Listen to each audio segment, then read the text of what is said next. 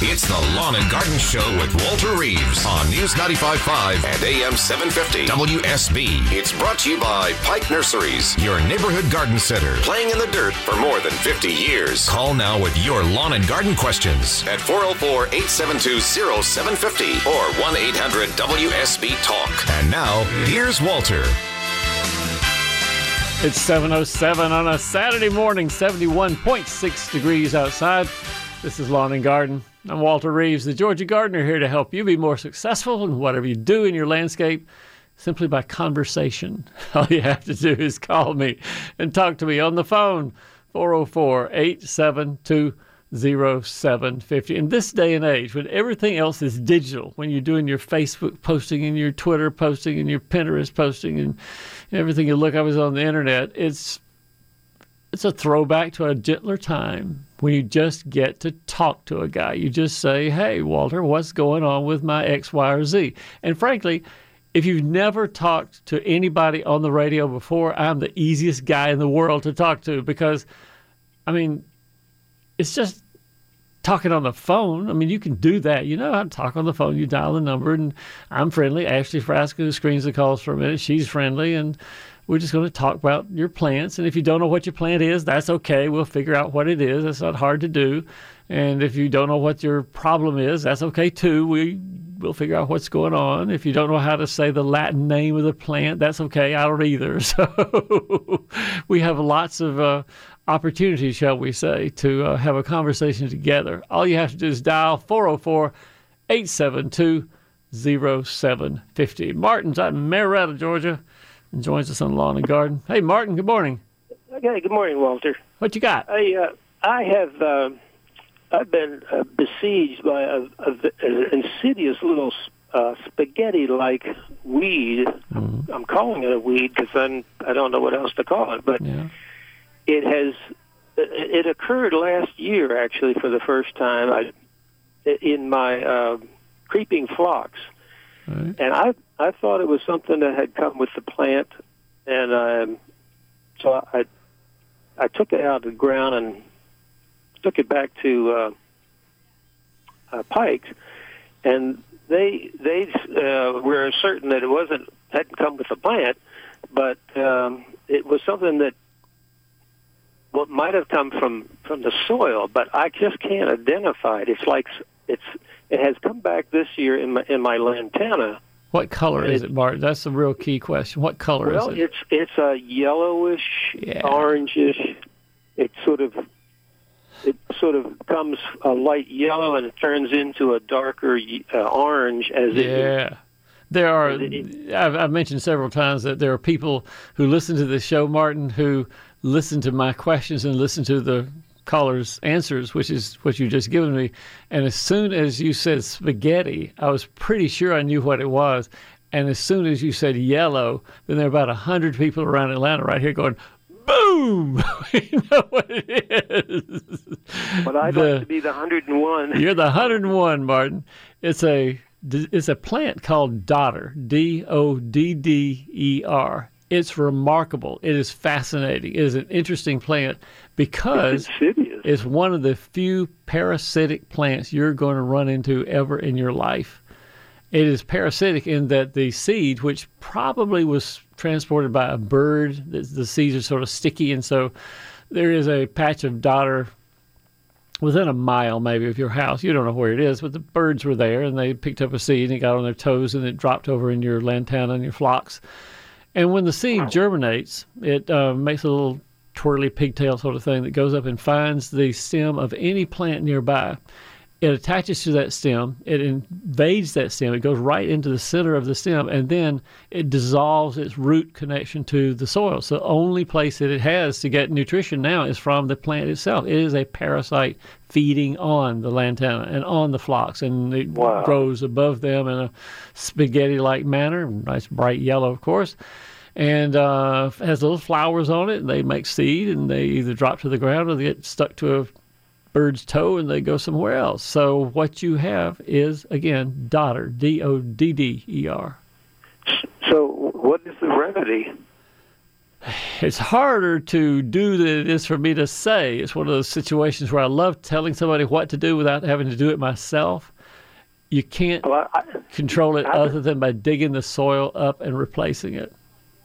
The soil itself. The soil itself, that's where the seeds are. It's probably already dropped some seeds. And you, as you say, it came back from last year to this year, it came back in a different place. But the likelihood is there are seeds in the soil and that Martin somehow has to go out and pull up all his lantana and throw them away and replace at least the top couple of inches anyway of soil in that bed. Replace that soil with fresh, plant some new lantana in there, and hopefully next year you won't have any problem. But if you do, you sort of know where it is and what to do. There's no sprays for dodder nothing you do other than physical removal. Wow.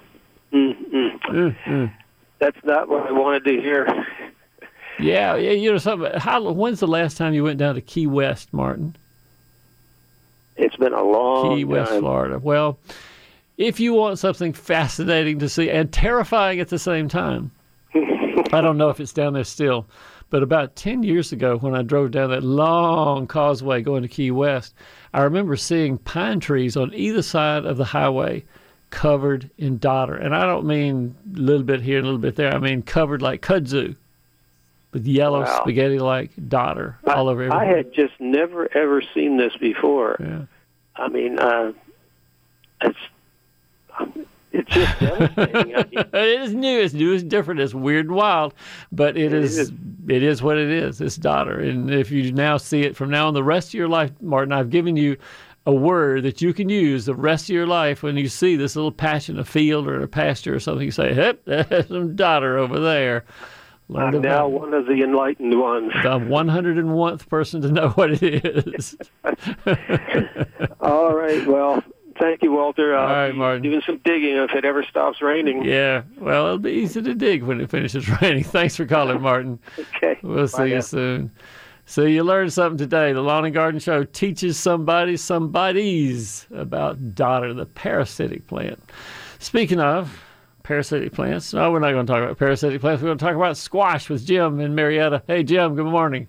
Good morning, Walter. Uh, I've got uh, some cucumbers in a raised bed. Yeah. They uh, pickling cucumbers and regular cucumbers that they they've been producing, and and then I also have squash, um, uh, butternut, and spaghetti squash that are growing out of seeds uh, from my compost pile. Yeah. So that that's a little bit of experiment. But my, the the the cucumber vines, um, they're they're all of a sudden just starting to shrivel up and die. The vine Um, itself. You're talking about the vine, not the fruit, right? Well, correct. The vine itself, there's still fruit hanging on the vine, and um, and and I've, I've I've sprayed for the cucumber beetle and what I call the stink bug, uh, but I, I don't see any signs of pests. I don't know what's going on. This would be perfect weather for downy mildew. Boy, downy mildew is a booger when it gets real high humidity and warm days. And I'd be willing to bet that's what you have. Uh, if you want to go look up some symptoms online and say downy mildew cucumber, I'm going to bet it will look just like your cucumber. Okay, and so on the on the squash that are in the compost pile, um, I had a had a, a vine early on just just die, Yeah. um, and then the others were doing fine. So that that they, they may have succumbed to that as well. May have, yeah. And Okay. the the stuff coming from the compost pile probably will not look like what you think you may have planted there, yellow squash or cucumbers or you know whatever. There's nothing dangerous about eating the fruit, even if it's half green, half yellow, a little weird on the ends or something like that.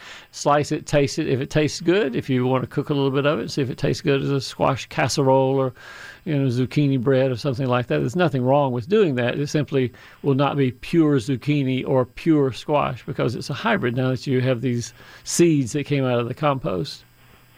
Well, the uh, uh, they're they're they're already producing fruit, and it's a very noticeable uh, butternut squash and Okay. spaghetti squash. I've Okay. got one of the a spaghetti squash, uh, probably about uh, it's uh, four to five inches long and three inches in diameter. No harm in eating that. Nothing wrong Yeah, with it. Okay, so uh, downy mildew then. Downy mildew would be my bet because simply in, the environment right now is so perfect for it on squash, cucumbers, melons, uh, cantaloupes, anything else. Downy mildew, that is my bet. And it's tough to control. That's why I refer you to online because there are newer chemicals that I may not know about, but it's really, really tough to control. Jim is in Marietta, and Jim joins us. Hey, Jim. Good morning. How you doing, Walter? I'm doing all right. What's up? Walter, I, I don't know what I can do. My uh, zucchini are rotting on the ends. Ah, Everything else that I'm growing, I'm not that I'm a big farmer or anything, but my tomatoes are doing fine. My jalapenos are doing great. yep. But my zucchini, every single one of them since the very beginning, uh, rotting on the ends. I've tried calcium. Oh, but I know the answer. I know the answer. We don't Oh, even, is it raining Don't even. No, we don't even need to go there. I've got the full congregation of Cave Spring United Methodist Church. If any of them are listening right now, know the answer, Jim, to what you're talking about because I showed a picture last uh, Saturday. I went up to Cave Spring and spoke to the group there about gardening, and had some great barbecue, by the way, too. Um, and what I told them that when you have a cucumber, or in some cases a squash, that rots on the end, maybe it has a little sort of gray, fuzzy looking stuff all over the end of the fruit, that is absolutely poor pollination. Poor pollination causes the fruit not to develop into a full zucchini, squash, cucumber, whatever you got you want to have. And um, what you need to do, and this is not so hard to accomplish, Jim, go to a nursery and find plants that have bees on them. In other words, you just go to a nursery and find something that has a pollinator already in place, and when you you, know, you see the plants in the nursery, you'll see bees flying around. Find the plants that the bees are attracted to, get five or ten of them, plant them around your cucumbers, and lo and behold, pollination will happen, and you'll have cucumbers that don't rot on the ends. Well, not cucumbers, zucchini. Oh, zucchini, excuse me. Okay. Same, same I thing. mean, I'm- I'm- Squash, yeah. I've been getting quite a few of them, and I've got the male flowers, and you know, then of course the female Yeah, flower yeah. that produces the fruit. Yeah. But every one of them just rots. I thought maybe it was t- too much rain. It or, may not be complete pollination. I mean, I'm still running the pollination line here because pollination causes fruit to develop. That's what causes fruit to size up. The seeds as they grow inside, they they cause the the pulp, I guess you call it, of the inside of the zucchini to grow, the skin to thicken, and the whole physiological process to happen with the fruit.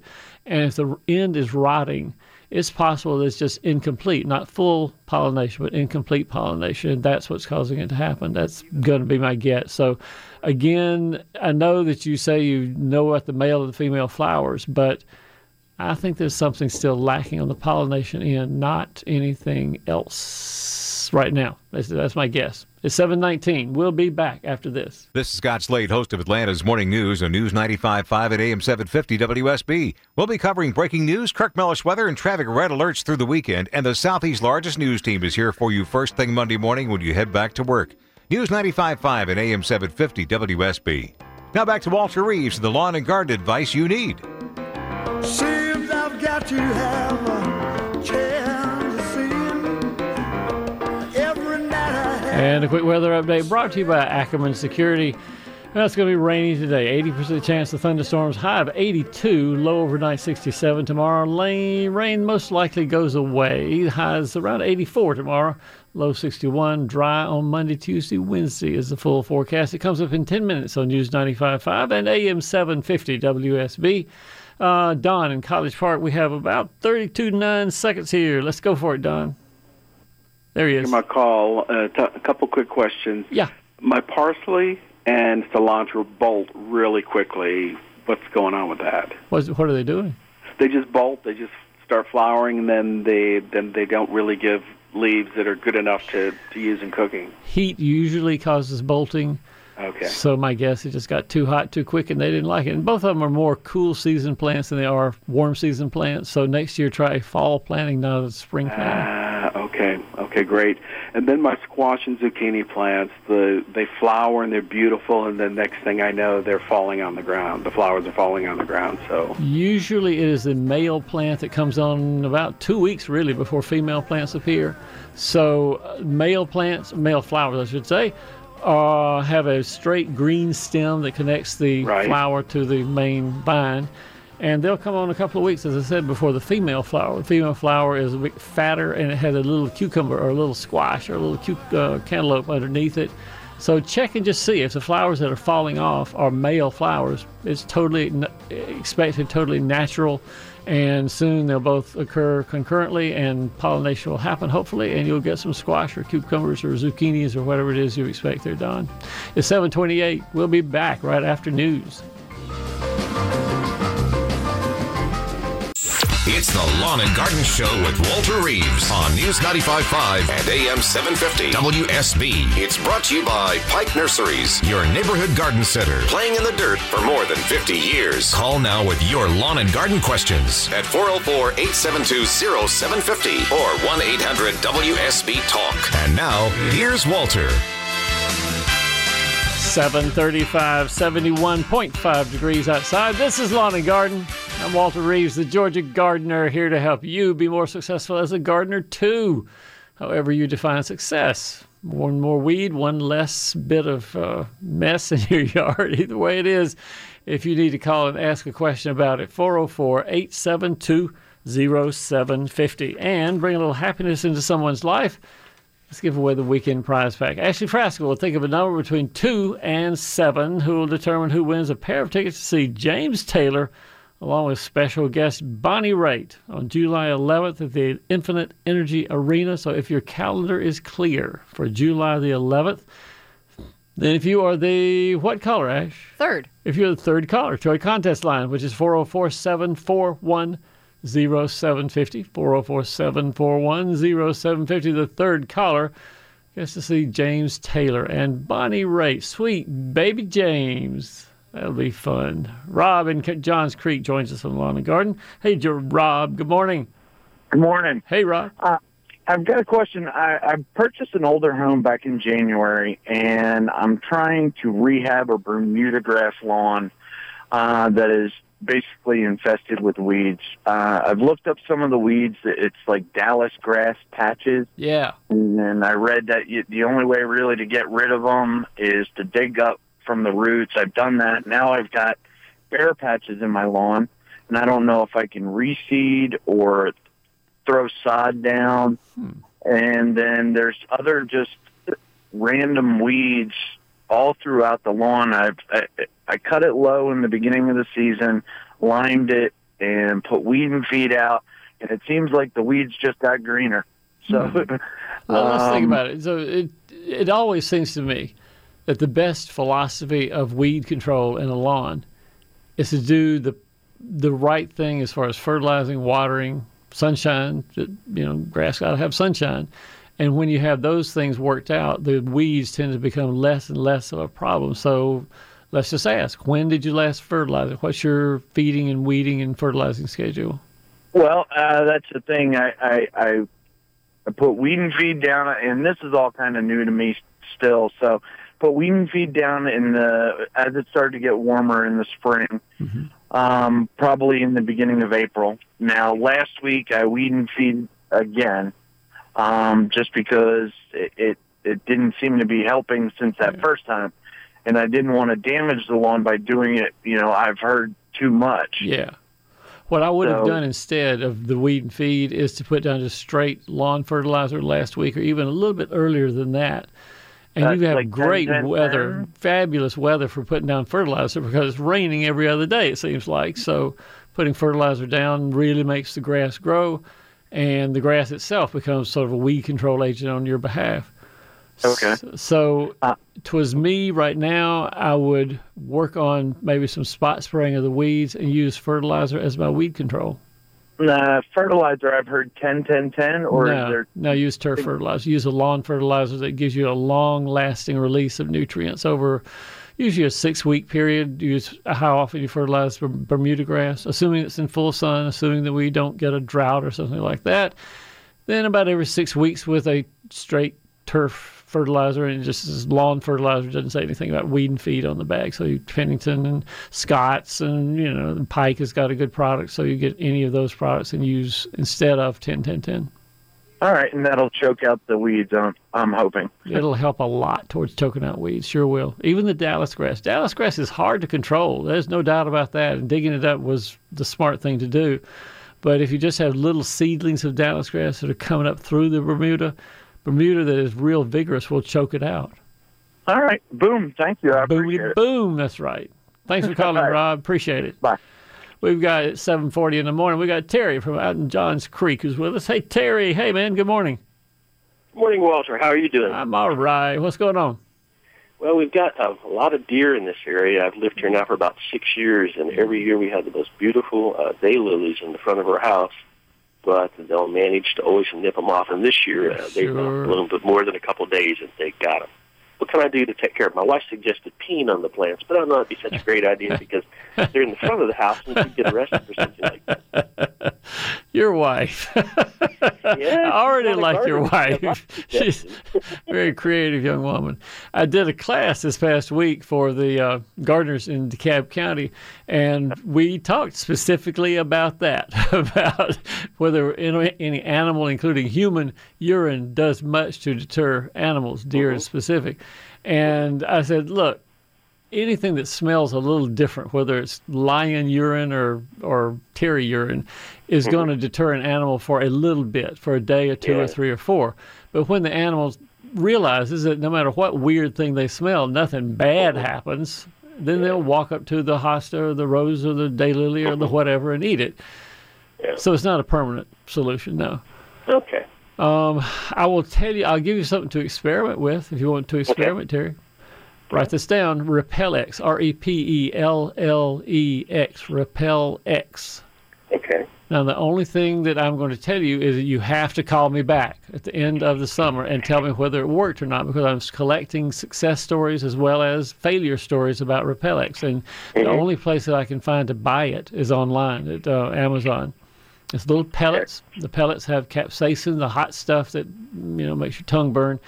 But the pellets can be absorbed by the sap of the plant, and a daylily is a perfect, and a hosta too would be perfect um, test plants for this. If you put the pellets in the ground and hopefully have some new leaves that absorb the uh, the capsaicin, then the deer eat it and say, "Man, that doesn't taste good. Don't like that." And they go to somebody else's house, and it's a permanent thing for at least several weeks. That the deer come back, they nibble a little more. Oh boy, it's still hot. Oh, you're going here. And so try that, Terry, and let me know what happens. We've been trying to plant a lot of flowers in our back. We've got a big area, and uh, I've been trying to check to see if everything is deer safe. Yeah. And there's quite a few plants, but it seems like the ones that are most colorful, that have the most beautiful flowers, they're not. Yeah, that's so, uh, true. Lush Can I, growth. can I use this yeah, flowers. on that too? Um, sure. As far as I know, there's no effect on pollinators or anything like that. So any plant that you're not eating yourself, can use Yeah. the Repellex can be used on. Okay. All right. Sounds like a plan. I All right. appreciate it. Let me know. I'll Have talk to you soon. All right. Take care. Thank you. Bye now. 743 that gives Bob his turn. Bob's in Lawrenceville, Georgia. Bob, hey, good morning. Good morning, Walter. I experiment with raising tomatoes and uh, thought I'd pass this on for people who don't have very much room. Uh, I saw, I went on to YouTube how to plant tomatoes, different ways of planting tomatoes. Sure. This guy had on there a five gallon bucket, he drilled a hole, uh, four holes, one in each corner, you know, like north, south, east, and west, Mm-hmm. and the bottom, and then uh, up the, from the bottom up, uh, about an inch and a half, uh, drilled a hole in each four corners too. And then he put his tomato plants down, uh, one on each side, north, south, east, and west. That's four plants for that five gallon bucket. Yeah. And then uh, you could water it uh, when it gets, you know, kind of dry. You take your, uh, I just take a five gallon bucket, go over and pour it in. But these things have took off and grown like crazy. So for people that don't have, you know, a, a, a large place to put tomatoes, uh, it only takes up, uh, oh, I'd say two and a half, three feet wide, Sure, about sure. two and a half, three feet wide.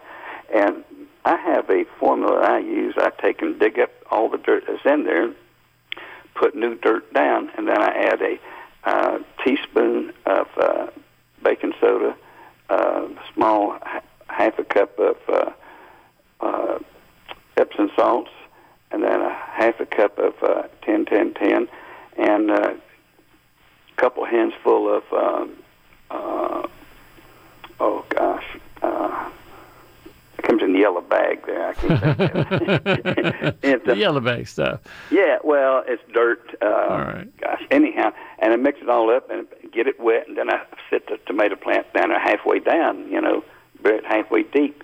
And these things have taking off like crazy. Yeah, I mean, So, what you what you're describing to me, Bob, sounds like a combination of the topsy turvy, which was that hanging tomato planter that we Uh-huh. you know saw ten years ago, five years ago, and then the grow box, which is a plastic on the ground thing that uses special uh, soil and a addition of fertilizer. Pretty much what you've described on the grow box, and then just regular old container growing of tomatoes. You've combined three things into the same place, and if it works for you, I'm not going to argue with you. Although I would say the Epsom salts is probably not necessary because most soils have plenty of magnesium in it, and, and that's all the Epsom salts will supply. But it doesn't hurt the plants, and if it makes you feel good, go ahead and use Epsom salts. The 10 10 10, of course, is the stuff. That's what made them pew, right out of the side of the bucket there. The Epsom salts did that. I got a, a plant. 10 10 10. I need to ask you real quick. Like it uh, looks like an ace of spades, and it's Oh, yeah. 20 foot high. and I've cut uh, it down last year with a chainsaw, and this year it came. I've got three, but I've cut them down also. Yeah, yeah. What kind of plant is that thing? The birds put in their pocket and planted four or five seeds when they flew by. Royal Paulownia. A royal Paulownia. Where Paulownia. did that thing A U? L O W N I A. Paulownia. Mm-hmm. And if you look online, the leaves are enormous. When that thing Yeah. is growing, you know, they'd be two and a half feet across and two and a half feet high. Big, big plants, and they have s- pretty flowers. If you see them in the springtime, you'll say, I got to have one of those trees in my yard. It's so pretty.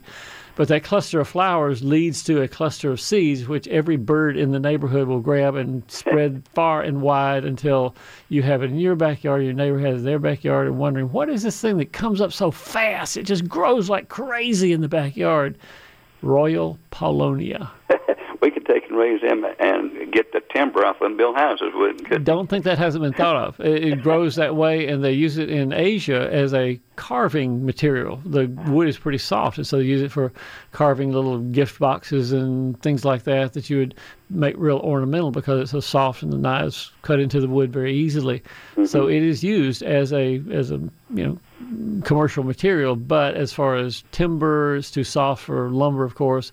Maybe one day somebody will figure out how to use it for um, um, natural re- renewable energy source or something like that. But uh, that's in the future someday. Paulownia is what you have. Listen, the tomato plant, uh, you say Epsom salts. I thought that was to keep from having blossom end rot. No, blossom end rot has to do with watering and not calcium and not anything else, but just consistent watering is what causes blossom end rot, or inconsistent watering causes blossom end rot. Epsom salts adds magnesium because it's magnesium sulfate, but it has nothing to do with uh, calcium in the soil. I got to go though. Thanks for calling, Bob. It is 7:48. We'll be back after this. This is Scott Slade, host of Atlanta's Morning News on News 95.5 at AM 750 WSB. We'll be covering breaking news, Kirk Mellish weather, and traffic red alerts through the weekend. And the Southeast's largest news team is here for you first thing Monday morning when you head back to work. News 95.5 and AM 750 WSB. Now back to Walter Reeves, the lawn and garden advice you need. Well, the first days are the hardest days. Don't you worry anymore. And a quick weather update brought to you by Ackerman Security. It's going to be rainy today, 80% chance of rain. Highs around 82, low 67 overnight. Tomorrow, the rain likely goes away, a little bit in the morning perhaps. High tomorrow around 84 and low tomorrow night 61. Drying off though Monday, Tuesday, Wednesday. Your full weekend forecast comes up in 10 minutes on News 95.5 and AM 750 WSB. Bud comes up right now in Locust Grove. Welcome to Lawn and Garden, Bud. Good morning. Good morning, Walter. How you doing? I'm doing great. How can I help? Good. Um, I, I have a hummingbird problem. For years, I've had hummingbirds, uh, fairly prolific. They're probably you know four to six of them out there racing around all the time. Usually got about three feeders out. Yeah. And I even leave one out in the winter time and change it periodically. But uh, you know, just in case one of them is left behind. Sure. But this year, nothing. Uh, well, I, let me take that back. April 1st, I had one that came to the feeder that I leave out all year long. And uh, that's the last I've seen of them. And I, I've talked to uh, friends of mine over in Hampton. They they're having the same problem. Uh, what are we doing wrong? Probably nothing. It's not unusual at all for hummingbird population, and I don't mean the population necessarily, but the population at your feeder to wax and wane during the summer is two or three things are going on at the same time. One, sometimes the females are sitting on the nest, so that's half of the population that are gone, sitting on the nest, not going to be Uh-huh. around. Number two, you've got more nectar producing plants out there. Right now, I know the uh, trumpet vine is blooming great right now. Salvias are blooming great, and both of those are very, very attractive to hummingbirds. Uh-huh. They may be saying, "Man, we don't want any of that, you know, bud stuff. We're going to go over here with a nice salvia and eat some nectar out of the salvia, the trumpet vine that's over on the fence nearby, or something like that." So they have other sources of food, not necessarily your feeder. And number three, of course, the population of the hummingbirds themselves can wax and wane from year to year. You have more some year and less other years. Uh-huh. But I would say, generally speaking, there's no major decline in their numbers in Georgia. And the bird folks who do the hummingbird counting and banding and all that kind of stuff don't seem to be concerned about it. Uh-huh. So I don't think you should either. I think you should keep the feeder out. And when the hummingbirds return, when the feed, food sources in the nature decline, then the hummingbirds will come back to your feeder, and bud, you'll be happy. Well, what? How long does you know when I when I put a fresh um, uh, slug of water in there with the sugar in it? How long does that last? Do you know before it starts souring or? Uh, You know, I don't know if there's a. some way? I don't know if there is a way to tell other than looking at it. Sometimes I see the little bubbles at the top, a little bit of mat of fungal and stuff. I Uh-huh. change mine about every five, seven days, or frankly when I can think about it. But if you want to know the real truth of it, I Uh-huh. try to do it every five to seven days. Okay, all right. I'll I'll I'll try to. I usually do it about once a week, so that's in Yeah, the sounds in about the right. Okay. All right.